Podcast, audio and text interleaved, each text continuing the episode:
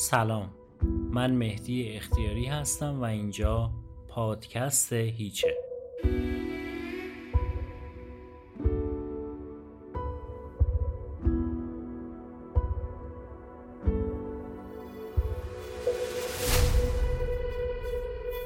قسمت یازدهم از کتاب جامعه شناسی خودمانی اثر حسن نراقی رو میشنوید. با عنوان قانونگریزی و میل به تجاوز ما.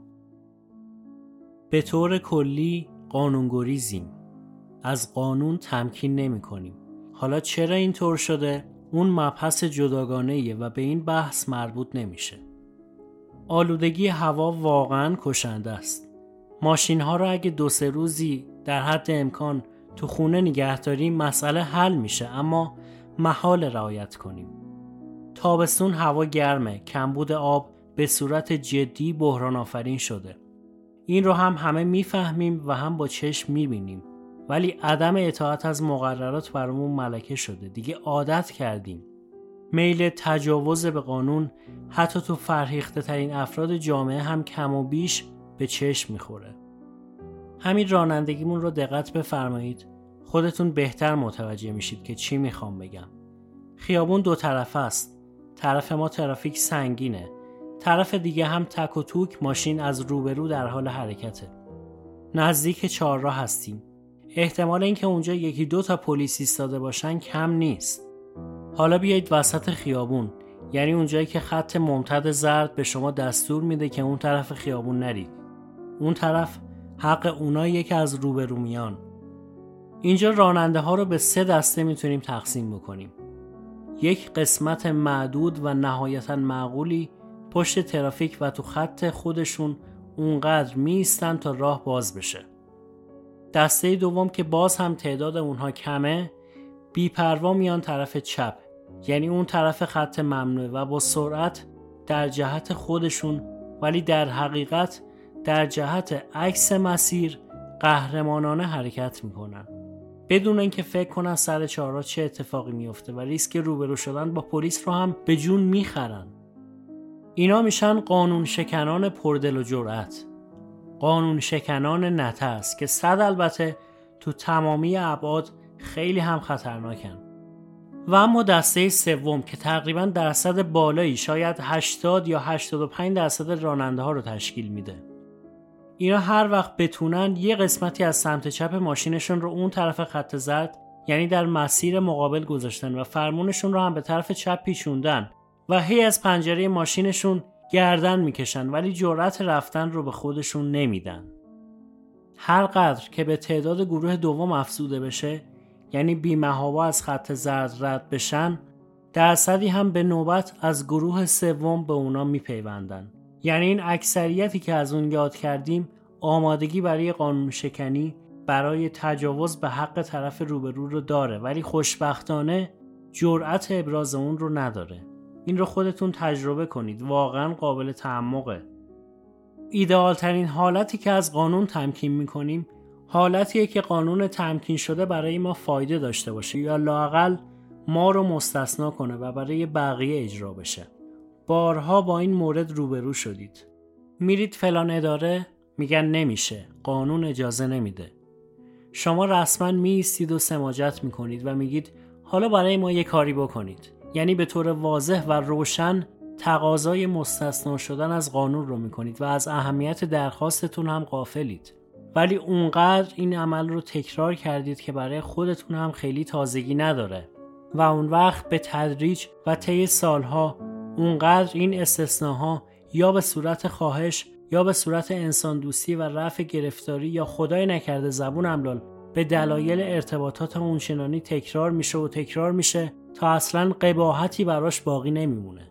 میشه این که تو ادبیات رسمی کشور تو مجاری اداری کشور وقتی صحبت از رشوه و ارتشا می‌کنن می‌نویسن حق و حساب. یعنی زمیر ناخداگاه اجتماعیمون پذیرفته که این هم حقه و هم حسابه و هم مقدار و اندازه داره. خب بعد از اون که مستثنا شدن از قانون برامون فخر آورد برامون شد یک امتیاز. همه که وسایل این مستثنا شدن رو ندارن همه که زور ندارن پارتی ندارن وابسته به جاهای باریک نیستن از بزرگان نیستن. خب اینا هم وقتی خواستن یه جوری مستثنا بشن شروع می‌کنن به التماس کردن جلب ترحم کردن و از همه زشتر تملق گفتن. این تملق گویی واقعا آفتی شده و افتاده به جون این مملکت. از قدیم بوده. به این حکومت و اون حکومت هم اصلا کاری نداره. وارد نونوایی که شد شروع می‌کنه. شاطر آقا دست درد نکنه. یه لبخند متملقانه و اگه تابستون باشه یه همدردی راجع به گرما.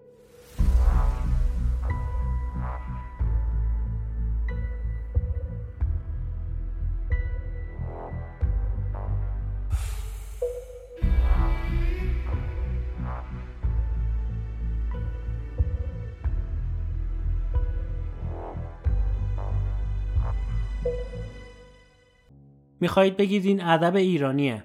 انشالله که همینطوره ولی چرا همین آقا وقتی پشت ماشین نشست محال اجازه بده کسی که واقعا مستاصل منتظر وارد شدن به خیابون اصلیه وارد بشه؟ آقا به قضیه یه جای دیگه است. سوار تاکسی میشید. پنج نفرید. اختیار هستی و زندگیتون رو گذاشتید کف دست راننده‌ای که تو تمامی طول عمر چندین ده سالتون هرگز نه اونو دیدید و نه می‌شناسید. راننده محترم از چپ به راست و از راست به چپ خیابون زیگزاگ رانندگی می‌کنه. اکثر مسافرها ضمن اینکه واقعا میترسن و با دو دستشون زانوهاشون رو فشار میدن از ترس متهم شدن به ترسیدن یه لبخند گوشه لبشون مینشونن و ساکت میشینن و وای به حال مسافری که به صورت جدی به راننده اعتراض بکنه. اول و قبل از اینکه خود راننده از خودش دفاع بکنه هر سه چهار نفر شروع می‌کنن. بابا نگران نباش. ای آقا عمر دست خداست. مگه نمی‌بینی دست فرمونش حرف نداره؟ آخه عزیزای من این آقا با این دست فرمون خوب که حق نداره با زندگی من بازی کنه. اصلا چرا نمیره قهرمان اتومبیل رانی بشه؟ با من و زندگی من چی کار داره؟ حالا فرض کنید همین راننده خوش دست فرمون زد و گوشه ماشینش به یه ماشین دیگه گیر کرد. بدون برو برگرد تمامی مسافرها میشن طرف آقا و به اون طرف کار فوش میدن. یعنی به طرفداری از راننده ای که فعلا پشت رول یه کاره ای هست. حتی اگه به صورت قطعی و روشن مقصر همین راننده خودمون باشه.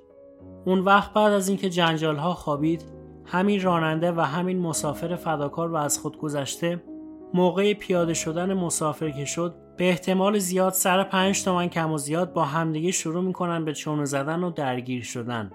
چون نه اون کارشون ضابط مند بود و نه به صورت اولی این یکی. بعد خب معلومه همین جماعت عادت به تملق کرده کارش بالاتر میره رئیس میشه معاون وزیر میشه مدیر کل میشه. اون وقت چه توقعی دارید؟ که یک بار معجزه کنه و از نظر فکری زیر و رو بشه؟ یه نگاه به این ستون تبریکات روزنامه ها بندازید. شرماوره این همه تبریکات کلیشه‌ای که تو اکثر اونها سر سوزنی از ظرافت و اعتقاد هم اثری یافت نمیشه و صرفا نوعی ادای دینه یا طمع شغل یا یه بدبستان متداول. و صد البته اکثر این تبریکات هم از جیب سازمان های وابسته و نهایتا از جیب ملت بزرگوار خرج میشه. اونهایی که از کیسه خودشون خرج تملق گفتن می‌کنن زیاد نیستن. ضمن اینکه منکر نمیشم تعدادی از این تبریکا هم شخصیه و از روی اعتقاد باطنی ولی اینها چه درصدی از اون همه کاغذ باطله های بیپایه رو تشکیل میدن؟ چقدر؟ اون وقت وقتی تملق ملکه آدم ها شد تو چنین جامعه کار در آخر به اونجا می‌رسه که اخلاق کم کم کم رنگ میشه به بزن و بروها میگن آدم های دست و پادار آدم های زرنگ. تو محافل خصوصی نقل قانون شکنی های روزمره تبدیل میشه به نقل یه شیرینکاری رایج. و وقتی قانون شکنی رایج شد متداول شد و بدتر از همه عرف و عادت شد هممون میشیم یه دیکتاتور کوچولو. خدا نصیب نکنه. یه کمی وقت و مجال به همین دیکتاتور کوچولو بدید اون وقت ببینید شنا کردن واقعی یعنی چی دوست نکته سنجی از مرحوم پدرش تعریف می‌کرد اون وقتا که بچه بودیم تو خونه قدیمی بزرگی که داشتیم تابستونا به اتفاق ده دوازده تا از بچه های همسن و سال بازی می کردیم. حاج آقا پدر خدا بیامرزم یه عادتی داشت. زهره که از بازار می اومد و ناهارش رو می‌خورد از ساعت دو که گوشش رو به اخبار رادیو می سپرد تا آخر خواب بعد از ظهرش به صورت مطلق ما باید خفه می شدیم تا مبادا سر و صدایی بلند بشه. و مطمئنا اگه هیته قدرت حاجی از چهار دیواری خونه می‌تونست فراتر بره حاضر بود برای یه خواب کوتاه بعد از ظهرش شهری رو خفه کنه. اینه که من فکر می‌کنم منتقدین دیکتاتورها رو خیلی نباید جدی گرفت. ابزار دیکتاتوری باید مورد حمله قرار بگیره نه خود دیکتاتور.